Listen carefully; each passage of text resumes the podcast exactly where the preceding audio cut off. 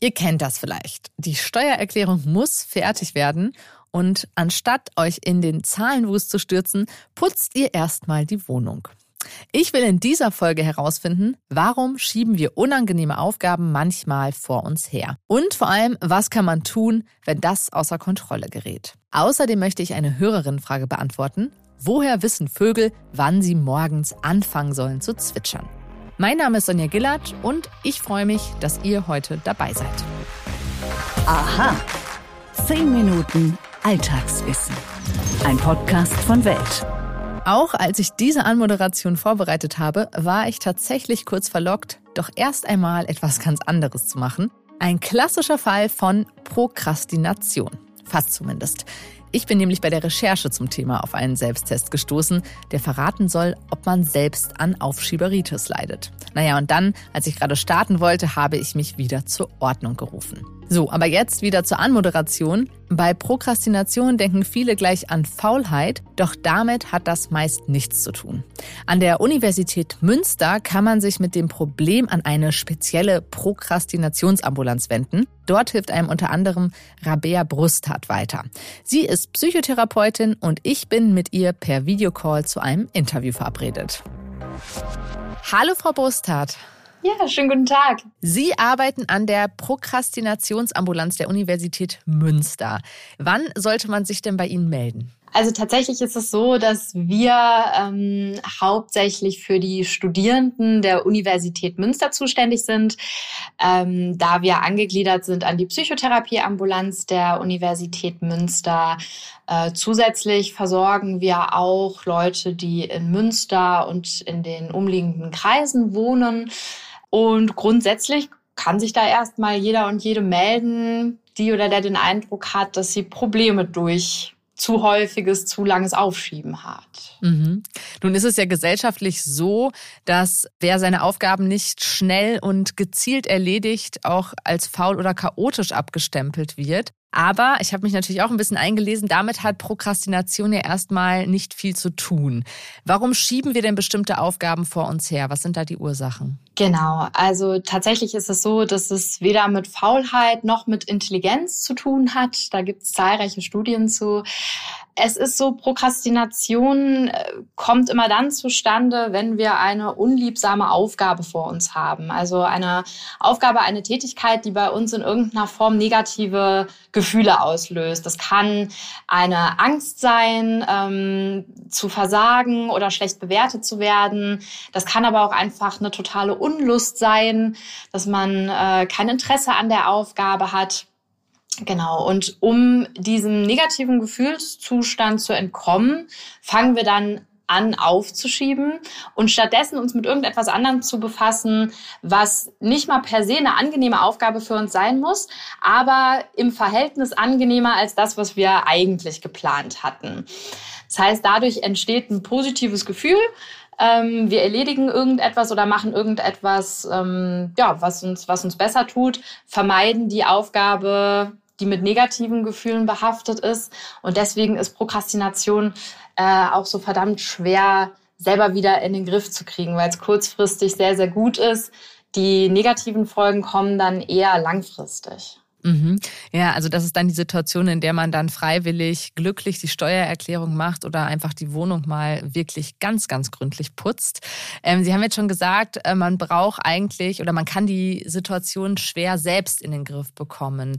Was machen Sie denn oder wie unterstützen Sie die Menschen, die ich sage mal, unter Prokrastination leiden oder unter den Folgen leiden, perspektivisch? Wir haben da eine ganze Bandbreite an verschiedenen Strategien.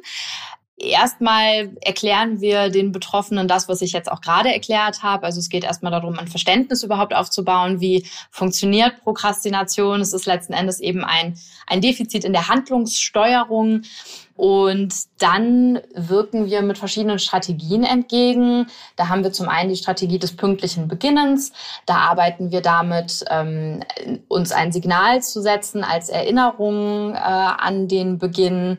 Wir arbeiten mit Ritualen, die den Einstieg ins Arbeiten etwas erleichtern sollen. Und dann befassen wir uns auch sehr viel mit dem Thema realistische Planung. Da geht es dann darum, wie erstelle ich mir eigentlich einen realistischen zeitlichen und inhaltlichen Plan, dass ich mir angemessene, konkrete Ziele setze, ähm, die ich auch wirklich erreichen kann, dass ich versuche, mit mir und meinen Bedürfnissen und meinem Rhythmus zu planen. Ähm, genau, und nicht irgendwelchen Erwartungen versuche, gerecht zu werden, die ich vielleicht gar nicht erfüllen kann oder möchte. Das wären jetzt mal so zwei praktische Strategien. Und wer ist am häufigsten von Prokrastination betroffen? Also die meisten Studien gibt es zu akademischer Prokrastination, das heißt Studierendenkontext. Das hat aber eher etwas damit zu tun, dass die meiste Forschung an Universitäten stattfindet äh, und deswegen die Studierenden einfach nah dran sind und zur Verfügung stehen. Tatsächlich die wenigen Studien, die es zu Prokrastination in der Allgemeinbevölkerung gibt, weisen darauf hin, dass Menschen, die berufstätig sind, durchaus genauso viel prokrastinieren wie Studierende. Es gibt einfach bestimmte Faktoren, die das Prokrastinieren begünstigen. Also es zeigen sich zum Beispiel Zusammenhänge ähm, zu Depressivität, zu Impulsivität, zur Ablenkbarkeit. Und generell kann man sagen, Leute, die in einem freieren Kontext arbeiten, also wo es einfach wenig Fristen gibt oder wenig ähm, klare Strukturen und Handlungsabläufe, äh, laufen eher Gefahr, ähm, Prokrastination ja, zu unterliegen. Ähm, genau weil das einfach natürlich, äh, wie gesagt, ein Problem der Handlungssteuerung ist. Und je mehr ich selber organisieren und managen muss, desto größer die Gefahr, dass ich ins Aufschieben komme. Sie haben ja eben schon mal gesagt, die Folgen sind häufig langfristigere. Können Sie da einmal noch mal erwähnen, was Sie darunter meinen? Und gibt es denn auch psychische Folgen? Ja, definitiv. Es ist gerade in diesem Jahr eine neue Studie erschienen, ähm, wo longitudinal geschaut wurde, wie ist der Zusammenhang von Prokrastination und verschiedenen psychischen Beschwerden. Und da konnte tatsächlich gezeigt werden, dass im Laufe der Zeit bei den Leuten, die stark prokrastinieren, psychische Beschwerden wie zum Beispiel depressive Symptome, Ängstlichkeit, Stress erleben, aber auch körperliche Beschwerden, Schmerzen in verschiedenen Körperteilen, Magen-Darm-Probleme und so weiter schlimmer werden. Das ist jetzt mal so ein Hinweis darauf, das ist auch das, was wir hier erleben, dass Prokrastination tatsächlich zu anderen psychischen Erkrankungen führen kann. Eben durch das wiederholte Erleben von Leistungsbeeinträchtigungen, also wenn wir jetzt im Studienkontext hier gucken, die Leute kommen in ihrem Studium nicht voran, sie machen immer wieder die Erfahrung, ich falle durch Klausuren durch, es gibt ganz viel Misserfolgserlebnisse, was auf Dauer am Selbstwert kratzt und ähm, teilweise auch in, in Beziehungen schwierig sein kann, dass es Unverständnis durch Familie, in der Partnerschaft, bei Freundinnen gibt. Ähm, Genau, und dadurch kann es tatsächlich äh, sowohl auf körperlicher als auch auf psychischer Ebene zu ganz starken ähm, Beeinträchtigungen kommen. Nun ist, wenn ich das richtig ähm, recherchiert habe, Prokrastination keine eingetragene äh, psychische Erkrankung, oder? Ganz genau so ist es. Das ist auch ähm, ein Anliegen der Prokrastinationsambulanz hier in Münster oder einer der Gründe, warum die Ambulanz hier gegründet wurde. Ähm, es ist keine psychische Erkrankung. Insofern ähm, können wir die auch so erstmal nicht beim Psychotherapeuten behandeln lassen, weil es keine Möglichkeit gibt, das über die Krankenkassen abzurechnen. Ähm, genau, und damit war im Prinzip die Grundlage für die Ambulanz hier geschaffen, weil wir gesagt haben, wir wollen ein niedrigschwelliges Angebot schaffen, im Rahmen von einer Beratung ermöglichen, den Leuten zu helfen, die unter Prokrastination leiden und auch einfach äh, Forschung verstärkt zu dem Thema betreiben, äh, um dem Ganzen einfach näher zu kommen und vielleicht irgendwann das sogar auch im ICD-10 beziehungsweise ICD-12 dann irgendwann mal stehen zu haben als psychische Erkrankung, weil wir eben sehen, dass es tatsächlich ganz gravierende und einschränkende Folgen haben kann. Abschließend wüsste ich noch ganz gerne, kennen Sie denn auch das Gefühl, dass Sie was aufschieben und haben Sie da so ein Erste-Hilfe-Tipp, was man da schnell machen kann, um sich wieder in konzentrierte, geregelte Bahnen zu bringen? Ja, also definitiv kenne ich das von mir auch. Auch das zeigt sich bei uns in den Studien. Es gibt nur zwei Prozent äh, in Befragungen, wenn man fragt, schieben Sie Dinge auf,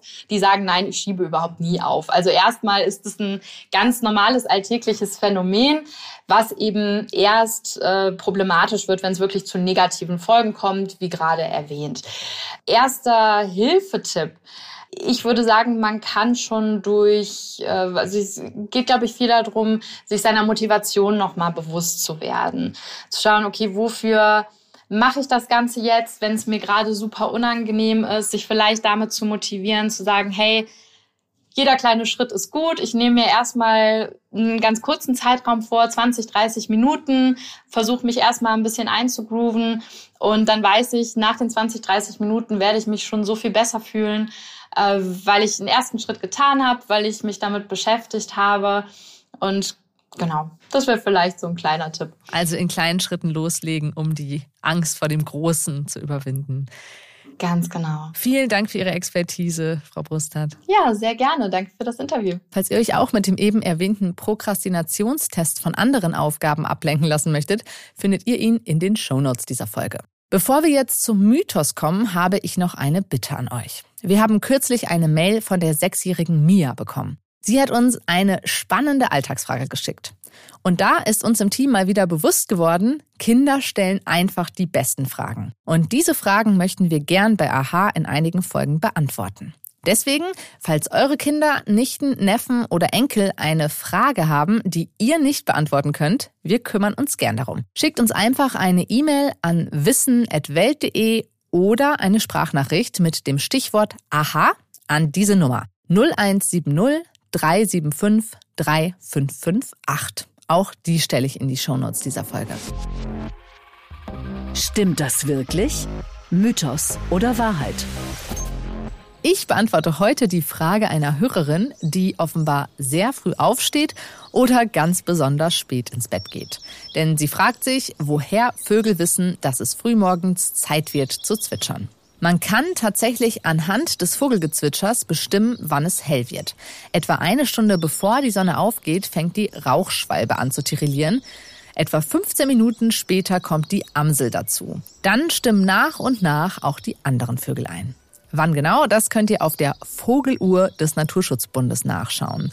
Für die Ornithologen unter euch findet ihr auch dazu den Link in den Shownotes. Übrigens, es singen vorwiegend die Männchen. Sie wollen damit Weibchen anlocken und ihr Gebiet abstecken. Denn wenn es morgens still bleibt, dann gehen andere Vögel davon aus, dass das Revier wieder zu haben ist. So, und jetzt zur Frage. Woher wissen die Tiere, dass es Zeit wird, loszulegen? Wie wir Menschen auch, bilden die Vögel in der Nacht das Hormon Melatonin.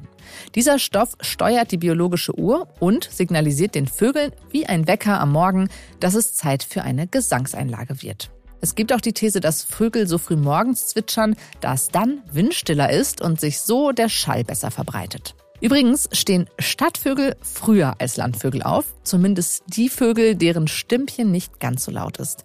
Dazu zählt beispielsweise das Rotkehlchen.